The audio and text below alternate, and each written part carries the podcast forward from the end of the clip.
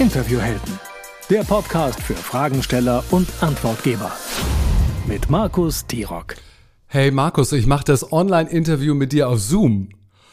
Ach herrje, das hat mir vor kurzem eine wirklich bekannte Marketing-Expertin zugerufen, als wir uns äh, zum Podcast-Interview für ihren Podcast verabredet haben. Und ich habe nur gedacht, auf Zoom, ernsthaft? Für ein Podcast-Interview? Also mit mir als Medientrainer und jemanden, der wirklich viel Wert auf Audio und Qualität liegt. Uah, ob das so eine gute Idee ist? Du merkst, meine Begeisterung hält sich wirklich in Grenzen. Aber der Satz war noch nicht zu Ende, der ging noch weiter und da hieß es dann, es sei denn, Markus, du belehrst mich eines Besseren. Ah, okay. Hier besteht also noch ein bisschen Hoffnung, denn ich würde für Podcast-Interviews immer ein anderes Programm, und zwar Riverside, empfehlen und niemals Zoom. Ganz im Gegenteil. Warum? Weil ich wirklich gute Erfahrungen mit Riverside gemacht habe und weil das eben auch eine Plattform ist, die auch immer gerne von meinen Kolleginnen und Kollegen empfohlen wird. Und da wird ja wohl irgendetwas dran sein, wenn wir alle unisono Riverside empfehlen, oder? Das muss doch dann gut sein. Sandra hat aber gesagt, es sei denn, du belehrst mich eines Besseren. Okay, und über diesen Satz habe ich dann noch mal ein bisschen länger nachgedacht. Denn eigentlich hätte ich sofort sagen wollen, nee, komm, lass uns auf Riverside treffen, Zoom-Interviews, das wird wirklich nicht gut. Da ich Sandra aber richtig viel Kompetenz im Bereich Online-Marketing zuspreche und sie seit vielen Jahren schon selbst eine erfahrene Podcasterin am Markt ist, war mir klar, ist keine gute Idee, das einfach so zu behaupten. Also aus dem Gefühl heraus zu behaupten. Das wird sie nämlich wahrscheinlich nicht überzeugen. Aber belastbare Argumente hatte ich eben nicht. Nur so meine Meinung, aber so komme ich ja offensichtlich nicht weiter. Es müssen also objektive, messbare und vergleichbare Ergebnisse her. Ja, und da gibt es ja im Grunde nur einen einzigen und richtigen Weg, und zwar ist das der direkte Vergleich. Und das fand ich dann wirklich wieder spannend. Zoom versus Riverside. Und da war auf einmal mein Entdeckergeist geweckt. Ist die Audioqualität wirklich so weit voneinander entfernt, dass man noch immer mit Zoom keine Interviews online aufnehmen kann oder äh, ohne dabei sein Gesicht in der Podcast-Babel irgendwie zu verlieren? Ist es wirklich noch so? Oder hat sich da vielleicht in den vergangenen Jahren auch ein bisschen was verändert? Nur mal so, wenn ich Podcast-Interviews höre ähm, und dann ja sehr schnell merke, ob die Audioqualität gut ist oder ob sie mies ist. Und wenn sie mies ist und sie wurden online geführt, dann ist das für mich ein totaler Abschaltfaktor tatsächlich. Mir fällt es dann richtig schwer, mich auf den Inhalt der Gäste zu konzentrieren, wenn ich die ganze Zeit irgendwie höre, ähm, das ist ein schlechtes Mikrofon, das ist eine schlechte Zoom-Verbindung, das ist ein schlechter Raum, der nicht geeignet ist und so weiter. Ähm, ich kann mich dann nicht darauf konzentrieren, was gesagt wird. Denn tatsächlich finde ich, dass die Audioqualität eben auch ein Qualitätsspiegel von unserer Expertise ist. Also von äh, nicht nur von den Leuten, die die Podcast machen, sondern die eben auch als Gast im Podcast sind. Schlechte Audioqualität bei denen, schlechte Expertenqualität. Das mag objektiv wirklich falsch sein, kann sein, ähm, ist aber meine Reaktion und meine Annahme. Und da bin ich mir sicher, bin ich nicht der Einzige. Wir sollten uns also wirklich immer überlegen, in welchem Qualitätsrahmen wir uns eben auch online zeigen wollen und sichtbar werden wollen. So, jetzt aber zurück zu meinem Experiment. Ich habe es ja gesagt, Zoom versus Riverside. Ich nehme jetzt einfach mal Wetten von euch an, beziehungsweise von dir. Was denkst du denn? Welches Tool wird am Ende dieser Folge auf dem Treppchen oben stehen und als Siegerin rausgehen? Ich gebe dir jetzt mal zehn Minuten, äh, nee, zehn Minuten nicht, das wäre ein bisschen viel. Ich gebe dir mal zehn Sekunden Zeit, dich zu entscheiden und vor allen Dingen dir drei Gründe zu überlegen, warum das so sein wird. Drei Gründe und wer gewinnt am Ende die Challenge. Los geht's.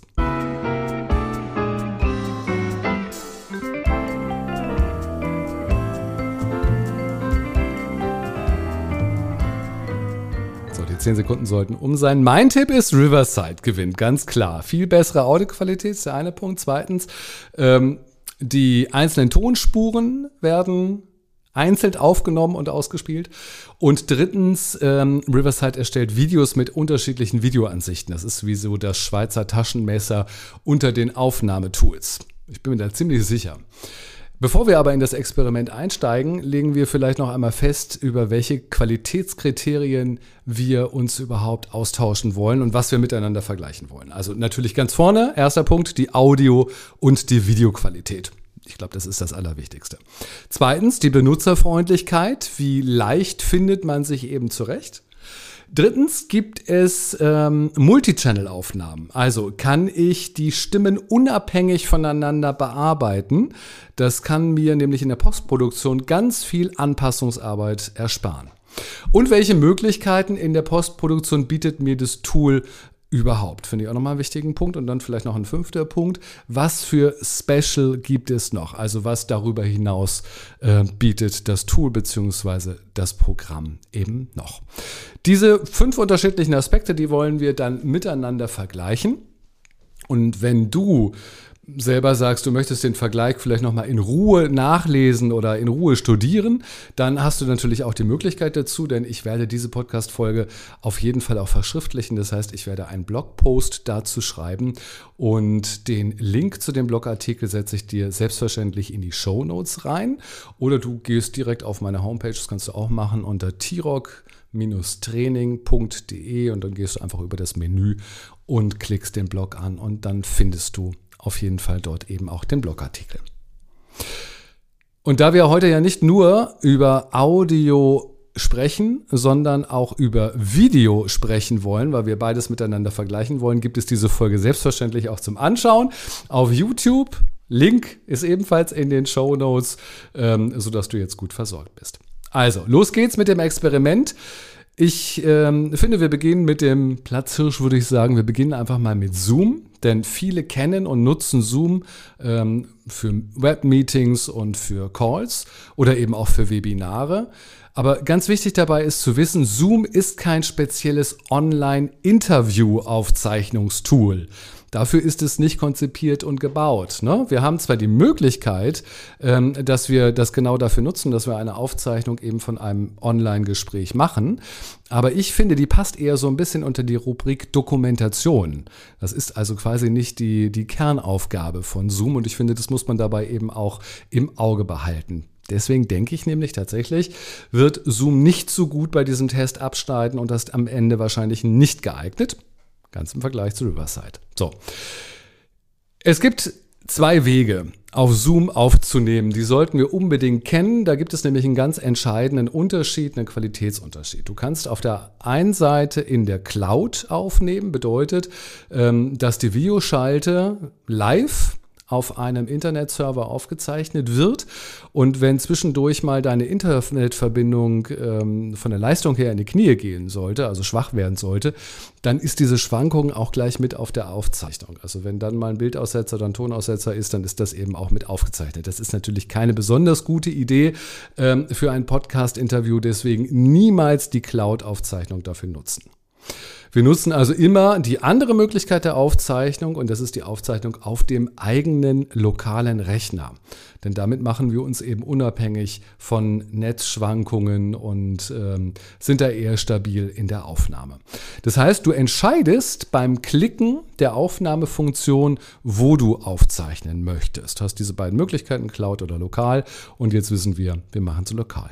So, und jetzt schwingen wir, springen wir mal direkt ins Interview, denn wir wollen ja gleich vergleichen und nicht nur so theoretisch fachsimpeln. Ich möchte dir nämlich jetzt Michael Zuchroll vorstellen. Michael ist ein Trainer und ein Coach. Alle Themen rund um Führung und Kommunikation denkt Michael, deckt Michael Zuchroll mit seinen Coachings und Trainings und Workshops ab. Und natürlich hat Michael eben auch einen eigenen Podcast. Ich habe Michael zum Interview eingeladen. Wir sprechen selbstverständlich über seinen Podcast. Wir sprechen über das Podcasten als solches und wir sprechen über eine richtig ausgefallene und total coole Idee, die er gerade vorhat. Und ähm, davon wird er gleich berichten. Ich finde die Idee mega. Ich kannte das nicht. Der erste Teil des Interviews, der findet jetzt auf Zoom statt. Und da wir beide Podcast erfahren sind, haben wir natürlich ein recht gutes Mikrofonequipment oder überhaupt Audio-Equipment. Das ist nicht übertrieben teuer, sondern eher so gute Consumer-Technik, würde ich sagen. Also ich spreche hier in ein Rode-Mikrofon NT1A ein. Das ist ein Großmembranmikrofon, ähm, das ich an den Aufnahmemixer Roadcaster Pro angeschlossen habe. Das ist ein XLR-Kabel, was ich da anschließen muss. Und Michael spricht in ein Shure MV7. Das kennst du auch, das ist dieses typische Podcaster-Mikrofon von Shure mit so einem sehr dumpfen und äh, satten Klang. Wir starten also auf Zoom mit Video und Audio und ungefähr nach fünf Minuten, nach fünf, sechs Minuten wechseln wir dann auf Riverside. Aber das kündige ich dann auf jeden Fall rechtzeitig an. Also hier der erste Teil mit Michael Zucholl auf Zoom. Hör mal, wie die Audioqualität ist, aber lass dich auch ein bisschen vom Inhalt mitnehmen. Soll ja sozusagen eine ganz normale Podcast-Interview-Erfahrung sein. Wir starten jetzt mit Zoom. Michael, dein Podcast mit diesem wunderbaren Titel Zuhören, Fragen führen. Ich liebe den Titel, den gibt es ja jetzt seit 2022. Ich habe mal nachgeschaut, du hast bald Jubiläum. Es war dir am 14. März 2022, da hast du die erste Ausgabe veröffentlicht. Mittlerweile 106 Folgen, ich kann es kaum glauben, also großen Respekt dafür. Um was genau geht's denn in deinem Podcast? Ja, Markus, also ich kann das auch kaum glauben, dass es schon zwei Jahre sind. Ähm, das war auch eine, eine schöne Reise, die der Podcast gemacht hat. In meinem Podcast geht es darum, ähm, Mitarbeitergespräche besser zu machen. Also der richtet sich an Führungskräfte, erfahren oder neu, das ist ganz egal, die ja das, wie ich finde, wichtigste Werkzeug in ihrer Arbeit, das Mitarbeitergespräch, noch besser nutzen wollen. Äh, in meiner Arbeit als äh, Coach und Trainer kann ich sagen, Kommunikation ist das A und O und das äh, Mitarbeitergespräch ist natürlich das wichtigste Instrument, um das auch wirklich umzusetzen. Und da gebe ich so ein paar Tipps und Tricks, wie das besser gelingt. Das ist ja ein sehr spitzes Thema, was du dort ähm, thematisierst äh, beim Podcast. Viel ist dir schwer, dich darauf so zu fokussieren, weil als Trainer hast du natürlich unfassbar viele Tools und auch Einsatzbereiche und trotzdem kümmerst du dich quasi um ein ganz konkretes Thema und Problem. Ja, das ist natürlich äh, oder klingt erstmal beim Hören so ein bisschen sehr spitz, aber als ich das für mich mal definiert hatte, muss ich sagen, ist so eine Art Knoten geplatzt, weil für mich dann viel mehr Sinn machte. Ähm, Nochmal, das Mitarbeitergespräch, je nachdem, wie die Führungskräfte das ähm, gestalten, ist das wichtigste Instrument. Also ich kann ja kurze Mitarbeitergespräche führen, indem ich Mitarbeiter mal irgendwie heranhole oder zu ihm gehe. Ich kann aber auch lange Mitarbeitergespräche führen. Ich bin immer in Kommunikation und ich kann sehr viel regeln mit dem Mitarbeitergespräch, Feedback, Kritik, Ziele vereinbaren, Leistung, äh, Leistung beurteilen. Ich kann aber auch viel falsch machen. Und da sind wir bei einem ganz konkreten Werkzeug immer gut dabei und können das auch gut herleiten. Und so können Führungskräfte auch immer viel mitnehmen. Apropos Werkzeug, du hast äh, eine tolle Reihe gestartet. Da sprechen wir im zweiten Teil unseres Interviews, wenn wir gleich zu Riverside wechseln, äh, noch einmal drüber. Aber einmal noch zurück zu deinem Format. Äh, du machst Solo-Folgen, das habe ich mitbekommen. Hast du dir auch Gäste eingeladen? Wie sehen deine Episoden aus? Also jetzt mache ich in der Tat Solo-Folgen. Das war beim Start des Podcasts anders. Da war das ein Interviewformat. Aber jetzt mache ich in der Tat Solo-Folgen, weil die für mich einfach ähm, deutlich besser umsetzbar sind. Also ich kann sie besser planen. Ich bin natürlich nicht mehr abhängig davon, dass ich Gäste finde, die dann auch zu bestimmten Zeitpunkten äh, Zeit finden.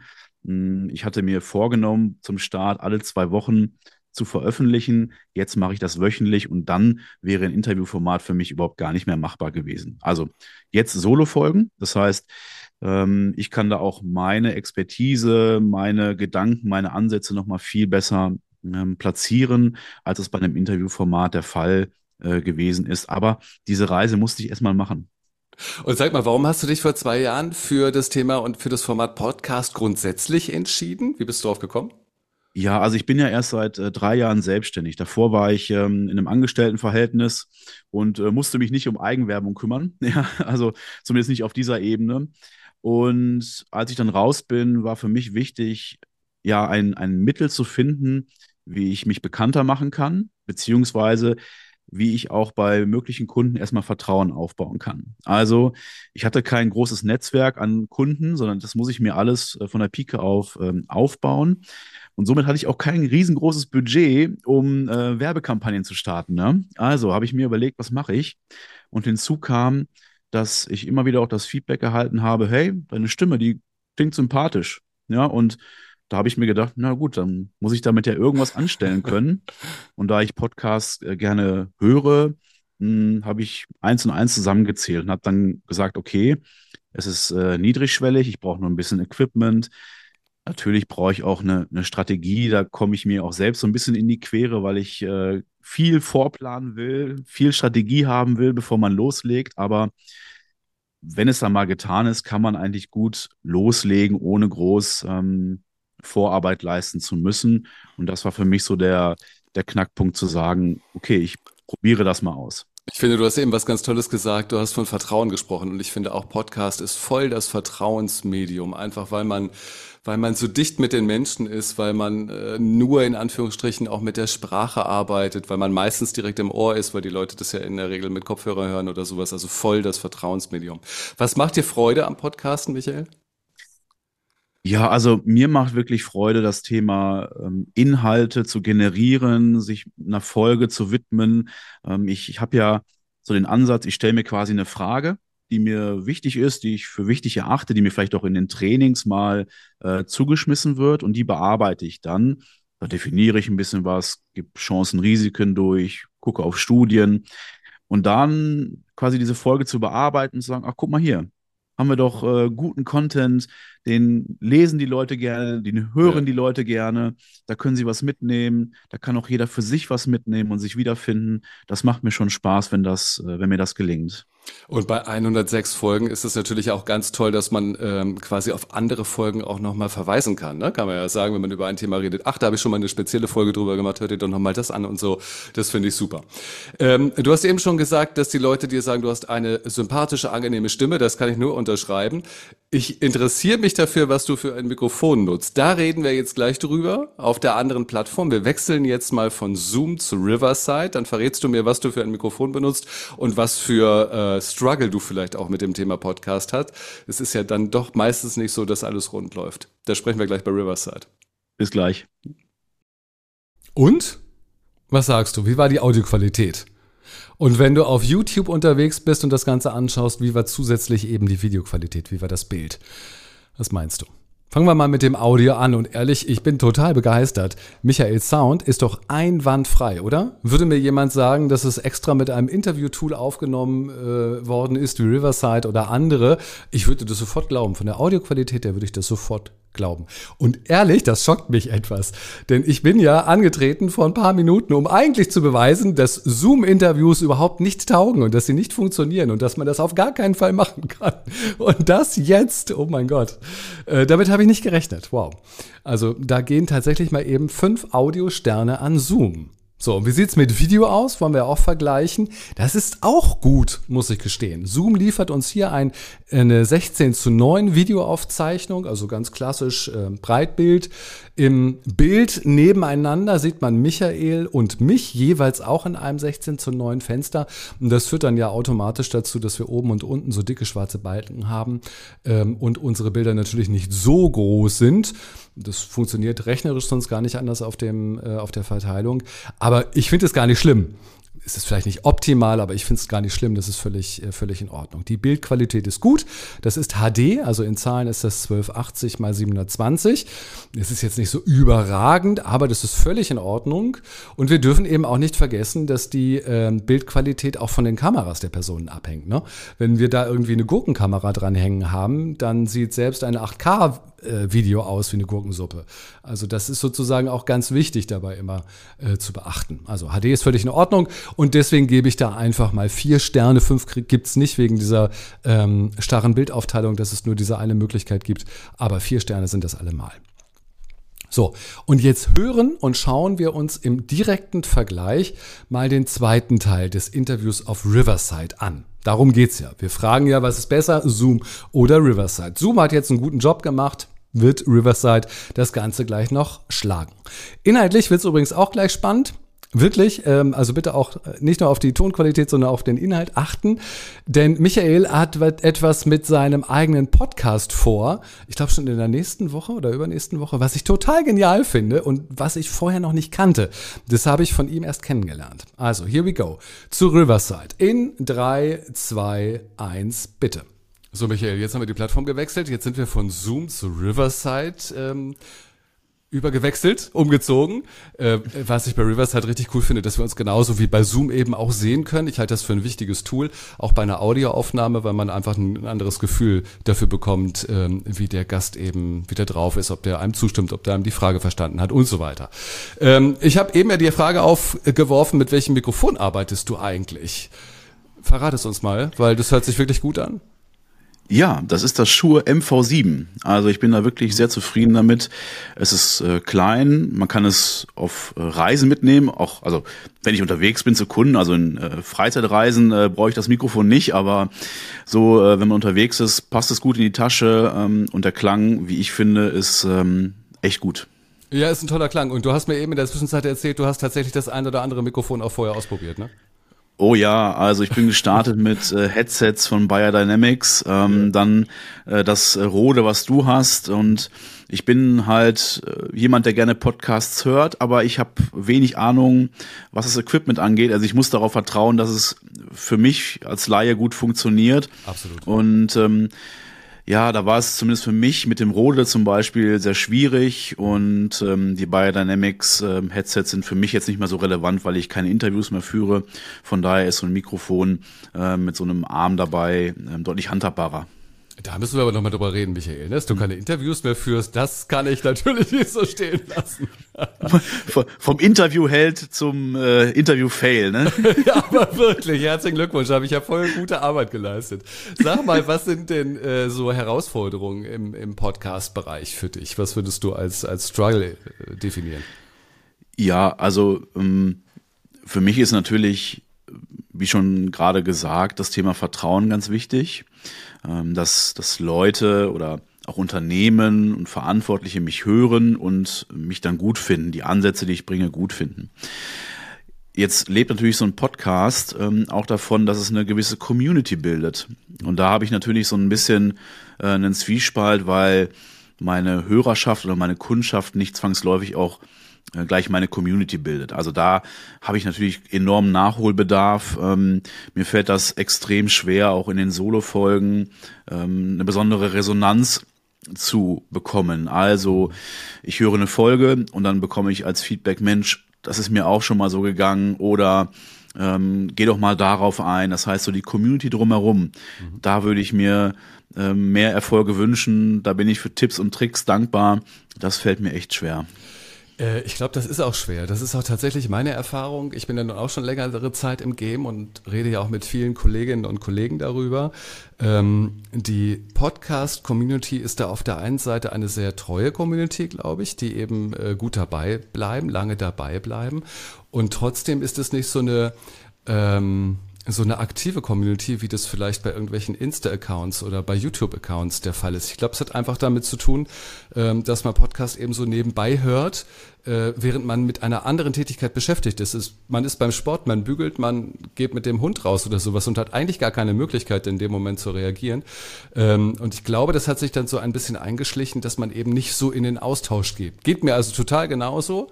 Ähm, kann man, glaube ich, einfach nur stetig dranbleiben, den Leuten das auch immer mal wieder erzählen, dass einem das so wichtig ist und immer versuchen, wirklich so ganz persönlich zu werden, ähm, damit die Leute denken, ah ja, äh, das ist wirklich auch gut und richtig und wichtig, wenn ich mich einfach mal dort engagiere und meine Mail schreibe oder irgendwie sowas. Also da bist du wirklich nicht alleine mit dem Thema. Ähm, bei 106 Folgen gehen einem da die Themen aus? Also ausgehen tun sie nicht, aber es wird natürlich sehr schwer, welche zu finden. Ähm, jetzt muss man bei den 106 Folgen sagen, ich habe letztes Jahr vor, äh, zu Weihnachten einen Adventskalender gemacht. Da kommen 24 also automatisch on top, aber auch die äh, mussten gemacht werden. Die waren ja, natürlich ja. deutlich kürzer, von daher ähm, täuscht die Zahl da so ein bisschen. Aber na klar, die Themen zu finden, das ist schon immer eine Herausforderung. Ich nehme mir immer vor, einen Jahresplan zu machen und so schnell wie ich ihn gemacht habe, landet er auch wieder ähm, irgendwo in der Ablage. Aber was ich schon schaffe, ist, monatlich oder, oder zweimonatlich mal zu gucken, was kann ich denn machen? Und Jetzt ist ja mein Ansatz so, mal Fragen einzubringen, die mir entgegenkommen in Trainings, die ich für wichtig erachte. Das ist eine Säule. Und sollte ich das Gefühl haben, und das habe ich auch hin und wieder, das habe ich doch alles schon erzählt, dann kann ich ja immer noch mal in alte Folgen reinschauen und sagen, naja, ähm, da habe ich vielleicht einen Aspekt vergessen, den kann ich nochmal ausbauen, ich kann nochmal explizit auf irgendwas eingehen oder halt auch die Fragestellung ändern, weil das erlebe ich ebenfalls in den Trainings. Die Fragestellung ist sehr konkret und somit auch anders, aber das, was die Leute dann brauchen, ist dann oftmals das Gleiche. Also man kann auf die Dinge, auf den Dingen aufbauen, die schon mal gemacht äh, wurden. Und ja, ich habe ja auch die Möglichkeit, auf, auf ja, so Themen einzugehen, die im Moment gerade mhm. interessant sind, die wichtig sind. Und das ist dann immer eine nette Abwechslung, wenn man sich was rausgreifen kann, was so ein bisschen aus der Logik fällt. Und skriptest du? Also machst du sozusagen komplettes Skript und trägst das dann möglichst unabgelesen vor? Ja, mhm. ja. Also das ist natürlich viel Arbeit, aber für mich ist der Fließtext einfach ähm, eine sichere Variante, weil mh, also ich beneide Leute, die das mit Stichpunkten alleine machen können, aber ich weiß genau, wie ich da ticke. Während ich die Stichpunkte angehe, geht im Kopf so rum, an was muss ich noch denken, was darf ich nicht vergessen. Während ich denke, rede ich natürlich, dadurch wird's lang und ähm, ich möchte das selber nicht gerne hören. Ich möchte sowas auch nicht gerne aufnehmen, weil ich mich natürlich dann auch ärgere, weil ich die Hälfte vergesse im Satz. Und daher habe ich mich entschieden, ich skripte das und ließ es ab. Aber ja, gut, ähm, das versuche ich natürlich so zu machen, dass es, ähm, dass es natürlich klingt. Und ich merke natürlich auch im, im Lesen, ähm, wie es klingt, ob es vielleicht zu sehr textlastig ist und zu wenig fürs Ohr. Und da kann ich ja immer noch variieren, nochmal neu ansetzen. Aber wenn ich das nicht machen würde, würde ich mich unwohl fühlen. Und ich glaube, da wären zu viele Sätze dabei, die kein Mensch braucht. Das hört sich so an, Michael, als würdest du denken, dass die meisten Leute das nicht so machen und die meisten Leute irgendwie frei vor sich hin plaudern äh, oder erzählen. Ich glaube, dass, also ich selber skripte auch Mhm. Ähm, das heißt, ich gehe auch wirklich ganz konsequent in den Text rein, arbeite an dem Text, überlege mir, genau ist da alles drin, ist der dramaturgische Aufbau richtig, verwirf das nochmal, baue das nochmal zusammen. Also es ist eine sehr intensive Vorbereitung. Ähm, es ist nicht so, dass ich mir ein paar Stichpunkte gehe und dann frei in eine Episode gehe. Dafür ist mein Anspruch sozusagen auch zu hoch. Ähm, natürlich bin ich es gewohnt, einfach aufgrund meiner Erfahrung im, im Fernsehen und im Radiobereich, dass ich schreiben kann, wie man spricht, dass man mir es sozusagen nicht so stark anhört. Ich glaube, das ist ein wichtiger Punkt, den muss man lernen. Mhm. Und dann finde ich das aber wirklich völlig richtig und in Ordnung, äh, genauso wie die andere Variante auch mit Stichworten zu arbeiten, äh, dass man sich ein Skript macht. Also da ist das eine ist nicht besser als das andere. Ähm, beides muss gut gemacht werden. Ja, und ich, ähm, ich merke ja auch dann in der Vorbereitung, wo lande ich dann zeitlich. Also was ich dann genau. ja auch komisch fände, wäre, wenn ich mal eine Folge mache, die ist nur 10 Minuten lang, dann mache ich eine Folge, die ist 45 Minuten lang, nur weil ich es nicht wirklich gut vorbereitet habe. Ähm, von daher gibt mir das auch nochmal eine besondere Planungssicherheit. Mhm. Ähm, in so einer Produktionskette vom Podcast, also angefangen von der Idee über das Skript bis hin zur Aufnahme, Schnitt und so weiter, es gibt ja so viele Punkte. Gibt es da irgendeinen Punkt, wo du sagst, oh, das mag ich eigentlich gar nicht so gerne, das ist echt anstrengend? also jetzt, wo es Solo-Folgen sind, die ja so circa eine Viertelstunde gehen, ähm, ist der Schnitt zum Beispiel nicht mehr so anstrengend. Das mhm. war vorher mal anders. Aber das Thema ähm, ja, Marketing oder Werbung pro Folge, ja, mhm. also ähm, du bist ja auch äh, leidenschaftlicher äh, Poster auf Instagram oder ähm, auf, auf LinkedIn. Und ähm, da ist ja so die Maxime, zum Beispiel auf LinkedIn, äh, poste so um 8 Uhr da ist dann so das meiste los. Ja, da macht man das und man merkt, na ja, da ist gerade das meiste los, man geht gerade unter. Also man ist wenig flexibel, man muss sich da an Dinge halten, dann weiß man nicht, was braucht man jetzt genau für Texte. Ähm, ja, dann braucht man noch ein Selfie, damit es da auch gelingt und man denkt sich so, meine Güte, also es geht doch jetzt nicht um, um mich, um mein Gesicht, so hübsch bin ich nun wirklich nicht, dass man da das Internet voll machen muss mit. Ähm, und deshalb ist das immer so eine Sache, wo ich einfach mit mir hadere. Aber es gehört dazu und ich nutze das ja auch ganz bewusst, um ähm, Dinge zu ver verlinken. Ja, also ähm, der Podcast soll auf meine Führungsfabrik, wo es kostenlose Videos gibt, hinweisen. Es soll Informationen geben zu meinen Trainings, ähm, zu meinen Online-Kursen und genauso mache ich das ja auch mit LinkedIn. Also ähm, ich mache auf LinkedIn äh, auch Audioformate, also Live-Podcasts und da sage ich auch, hört doch gerne in den Podcast. Also ist alles irgendwie miteinander verbunden. Das ist das Strategische, was du vorhin ähm, angesprochen hast, Bastian. ja. auch große Freude bereitet. So, jetzt gibt es am 15. Februar eine ganz besondere Folge in deinem Podcast. Es ist nicht die Jubiläumsfolge, die ist erst ja im März, aber am 15. Februar ähm, gibt es ein Podcast Takeover. Und ich kannte den Begriff tatsächlich vorher nicht. Du hast mir den quasi äh, zum ersten Mal hingestellt und hast gesagt, wie sieht's denn aus? Was ist ein Podcast Takeover und was hast du vor? Also ähm, vielleicht kennen das deine Hörer aus äh, anderen ähm, Medien. Also vielleicht gibt, kennen deine Hörer das Instagram Takeover. Also da übernimmt Stimmt. eine Person, mhm. eine Marke für einen Tag den Account und postet Bilder, Stories und Reels. Und so ist es dann auch beim, äh, beim Podcast. Ich gebe quasi ein, für eine Folge die Verantwortung ab und ja, eine Person, eine Marke oder wer auch immer übernimmt das und ja, für den 15. Februar, lieber Markus, ich weiß nicht, wer übernimmt das da genau? ich würde sagen, da bin ich der Pirat, der dir einfach die Schlüssel zu deinem Podcaststudio äh, wegnimmt und dann eine, eine Folge für dich produziert. Ich finde das total klasse. Ich finde das eine ganz coole Aktion. Ähm, warum macht man das? Wie bist du drauf gekommen? Also wie ich drauf gekommen bin, ähm, da kann ich nur noch mal auf das Podcast-Seminar äh, verweisen, das ja bei der Akademie für Publizistik, wo du ja dann auch ein Modul machst, ähm, äh, wo ich das das erste Mal gehört habe. Also liebe Grüße an den Kollegen Daniel Fiene, von dem habe ich das, der hat es mitgebracht.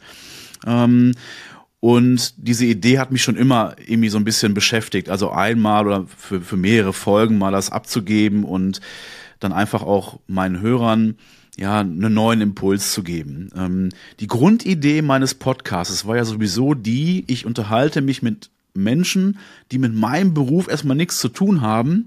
und dann bauen wir eine Brücke zum Thema Führung und Kommunikation. So weit, so kompliziert, aber jetzt mit dem Takeover haben wir ja ähm, mal eine Möglichkeit geschaffen, dass du aus deiner Welt der Interviews ja, was erzählst. Jetzt muss ich aufpassen, dass ich nicht zu viel erzähle, sonst hört da keiner mehr rein. Aber ähm, natürlich kann ich auch recherchieren und überlegen, ähm, was kann man so in Interviews alles machen, auf was kommt es da an. Oder ich gebe das an jemanden ab, der auch wirklich Ahnung davon hat. Und so kamen wir wieder zusammen.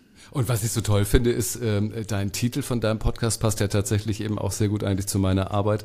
Ähm, darüber erzähle ich dann auch so ein bisschen, äh, dazu dann am 4. Nee, wie viel da? 15. ne?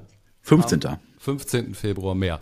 Ähm, total coole Aktion. Ähm, ich werde auch mal drüber nachdenken, ob ich einfach meinen Podcast-Schlüssel mal verleihe und sage hier zu der ein oder anderen, ähm, übernimm doch mal. Ich finde das auch cool mit dem, mit dem äh, Social-Media-Kanal. Daher kenne ich es tatsächlich, jetzt wo du es sagst, den, die Verbindung habe ich nicht hergestellt. Ähm, und das ist eigentlich immer ganz unterhaltsam, weil nochmal so eine ganz andere Aspekte reingegeben wird. Also vielen Dank auch fürs Vertrauen. Ich äh, rock dann an dem Tag ein bisschen dein Podcast-Studio. Ähm, ich habe schon, hab schon gehört, liebe Hörer, hört da bloß rein. Das ist gut. Sehr gut. Und lass uns zum Schluss noch mal auf deine Inhalte eingehen. Äh, ich habe das vorhin ganz äh, in der ersten Folge auf Zoom noch angeteased. Du hast so eine spannende Reihe in deinem Podcast begonnen, wo du dich um das Thema Persönlichkeitstests kümmerst. Du nimmst die quasi ein bisschen unter die Lupe und auseinander und schaust, äh, wie funktionieren die und sind die eigentlich wirklich sinnvoll. Finde ich total spannend, das Thema. Vielleicht kannst du da ein ganz kurzes Fazit, Zwischenfazit geben oder sowas. Ähm, gibt es Persönlichkeitstests, die noch häufig eingesetzt werden und taugen die auch wirklich was? Also Persönlichkeitstests werden äh, sehr häufig eingesetzt, millionenfach. Ja, Immer also ähm, auch in, in Deutschland. Und ähm, long story short, wenn ihr euch mit Persönlichkeitstests auseinandersetzen wollt, dann schaut bitte danach, ob es auf den Big Five ähm, Persönlichkeitsmerkmalen äh, basiert. Äh, wenn nicht, ähm, dann könnte es sein, dass ihr da auf äh, eine Marketingfalle reinfallt. Mhm. Ähm, vielleicht kennen einige Hörer so den äh, MBTI, also den Myers-Briggs-Typenindikator oder das äh, äh, Disk-Modell und den Test dazu, also wo man dann Menschen in ähm, ja, vier Dimensionen und Farben einteilt. Und wenn man da genau hinschaut, dann merkt man, da ist nicht wirklich viel zu holen. Also das ist ähm, eher Marketing, als dass es den Leuten hilft. Hm, es ist immer sehr einfach, ähm, gibt sehr einfache Antworten und darin liegt die Krux. Also ähm, Aber da liegt mal die Verführung, ne? Also ich glaube, das ist genau ja. der Grund, warum die Leute das cool finden, weil die sagen, bin ich jetzt gelb, grün, rot oder blauer Typ? Dann, die Welt wird auf einmal ganz einfach und das ist ja. tatsächlich auch der Grund, warum ich da nicht äh, dran glaube, äh, weil ich, das, das kann es ja nicht sein. Ja, das kann es nicht sein. Also, äh, was du ja gerade beschreibst, ist der sogenannte Barnum-Effekt. Also, wir Menschen neigen dazu, vage und allgemeingültige ähm, Aussagen auch zu glauben. Und hinzu kommt unsere ähm, Fähigkeit, äh, die Dinge, äh, die wir da so lesen, zum Beispiel in Horoskopen, ja, ähm, das ist nämlich das gleiche Niveau, ähm, äh, die quasi ja zu übernehmen, mit denen wir sowieso schon übereinstimmen. Ja, also ähm, da ist genau diese Krux, auf die wir hineinfallen, auf die wir hereinfallen und ähm, ein Beispiel, warum zum Beispiel so ein MBTI kein gutes Instrument ist, ist ganz simpel, nämlich die sogenannte Retest-Reliabilität ist schlecht. Was heißt wow. das? Ähm, ja, es klingt kompliziert, aber Markus, stell dir vor, du machst heute mit mir einen Persönlichkeitstest, den MBTI, und dann machen wir den drei Wochen später nochmal und du, äh, du bekommst zwei unterschiedliche Ergebnisse. Das kann nicht sein. Nein. Also die Persönlichkeit wird sich nicht verändern, außer du bekommst eine sehr heftige gesundheitliche Diagnose, ja. äh, du wirst nochmal Vater, ja, du heiratest nochmal, also irgendwelche krassen Erlebnisse, die haben ähm, Potenzial, Persönlichkeit wirklich stark zu verändern. Aber ansonsten geht das nicht so schnell. Michael, total spannendes Thema. Also wer Lust hat, äh, einfach mal bei Michael in den Podcast mit reinhören. Da gibt es verschiedene Folgen zu unterschiedlichen ähm, zu unterschiedlichen Methoden, die du dort äh, untersucht hast. Und das ist wirklich interessant und spannend. So, mein Lieber, ich danke dir ganz herzlich. Vor allen Dingen, dass du mit mir diesen Test auf Riverside und Zoom gemacht hast. Ich bin gespannt, wie der Test ausfällt. Ich weiß es ja tatsächlich auch nicht. Und ähm, wünsche uns allen bei dem Podcast Takeover irgendwie einen richtig coolen Tag. Vielen Dank, Michael. Ich danke dir, Markus. Wow, wie cool ist das denn? Ein Podcast-Takeover. Kanntest du das schon? Für mich war das wirklich neu im Bereich von äh, Podcasting und ich freue mich super drauf. Richtig gute Idee. So, jetzt machen wir aber mal den Qualitätscheck bei Riverside. Audio, super, oder? Richtig tolle Qualität. Gibt es da überhaupt irgendwie ähm, einen Unterschied? Zu Zoom sollten wir nochmal vergleichen. Da bin ich mir nämlich gar nicht sicher. Also ich fand beide äh, Audioqualitäten hervorragend. Wir vergleichen jetzt nochmal ein paar Sekunden eine Antwort von Michael äh, aus Zoom mit einer Antwort aus Riverside. Direkt hintereinander geschnitten. Ich trenne die beiden Sequenzen nur mal durch einen Ton und wir beginnen wieder mit Zoom kann da auch meine Expertise, meine Gedanken, meine Ansätze nochmal viel besser Ne, Präzis ist äh, klein, man kann es auf äh, Reisen mitnehmen, auch, also wenn ich unterwegs bin zu Kunden, also in äh, Freizeitreisen äh, brauche ich das Mikrofon nicht, aber. Also ganz ehrlich, ich kann keinen Unterschied hören. Ich finde, es ist nahezu identisch. Wie sieht es jetzt beim Video aus? Das Video ist auch 16 zu 9, aber man sieht hier sofort einen deutlichen Unterschied. Michael und ich sind bei Riverside bildfüllend. Das Programm Riverside hat uns so zusammengebaut, dass es keine schwarzen Balken gibt. Dafür sind natürlich unsere Einzelbilder nun eher hochkant und ist es weniger von unseren drumherum zu sehen, also weniger vom Studio. Das muss man wissen, wenn man eben diese Aufnahme macht. Die Bildqualität ist spitze, also die technische Bildqualität ist spitze. In Zahlen sind das 3840 mal 2160. Wow, was ist das denn? Das ist 4K, also wirklich brillant.